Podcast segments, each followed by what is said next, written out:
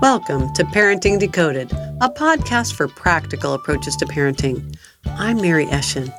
In this podcast, I'm going to continue our quest to teach manners to our children. We've already covered please in podcast 47 and explored how to encourage acts of kindness in podcast 48. Now it's time to figure out how to get our kids to say thank you and how to help develop a general sense of appreciation for not only things, but also training them in thankfulness that will help to promote an attitude of gratitude. As I said previously, getting our kids to use thank you is tougher than please. Why is that? Because it happens after something, not before, like please. It's easy for a kid to forget and hard for us not to feel like we're nagging them to do the thinking we expect them to do.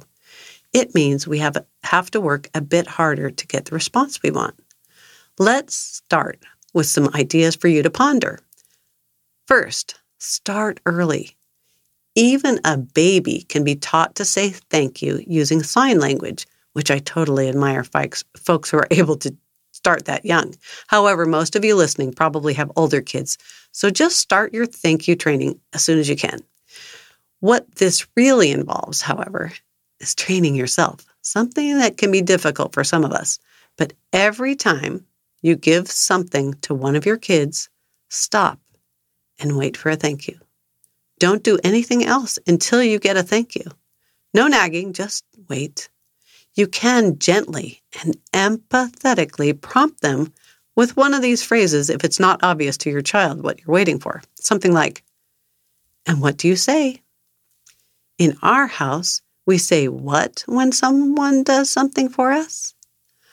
I'd love to hear that thank you in your sweet voice. It really fills me up when I've done something for you. Notice the tone of my voice. It's gentle, it's loving. Practice that tone. When you hear your kids getting help from someone else instead of yourself, feel free to gently nudge them with similar phrases. And what do we say to a friend who helps us? And what do we say to when brother helps you? I think you get the idea. Next, be consistent. When we want to set up a new skill, we have to remember to use it a lot. Feel free to have a family meeting and talk about things, why we use it, and how it makes us feel when it's used. Let your kids know you'll be making an effort to help the family use thanks every day and in every way. They might get tired of hearing you gently remind them, but you need to respond to their gripes with kindness and empathy. Oh, I know. It does take extra time to thank people, but in our family, we are thankful every day. Do you need a minute to gather your thoughts? Notice again my tone. Lastly, give praise for thankfulness. A simple response from us parents can help reinforce this positive behavior. Here's an idea after a child uses thank you. You could say, I loved how you said thanks. It warms my heart. Or, I really appreciate that. I know, I know, it almost sounds like you're thanking your child for thanking you, but hey, we need to be positive, and for me at least, it does warm my heart. In all our families, there are times when we should be thankful. And here are some ideas in the next phase of this podcast for how to weave them into our family's DNA. First thing is a dinner thank yous. At each dinner as a family, have everyone say three thankfuls. Why three? I think our kids often just say something quick to get rid of the task at the dinner table if we only ask them for one thing. So have categories of thanks for them to use. They can even help pick the categories to make it more appealing. One idea might be be thankful for something inside the house, outside the house, and maybe something inside our hearts. Another set of categories could be something at home, at school, or at a friend's house. And maybe you could pick someone in your family, a friend nearby, and a relative. Come up with a creative list and try it out. Change it over time. Change it with the season. Whatever you can do to keep thankfulness examples alive in your home is totally worth it, in my opinion. Next, you could do bedtime blessings. A lot of families do this. If your family is a bit crazy at dinner time, especially, nighttime might be a good alternative for setting up a routine of thankfulness.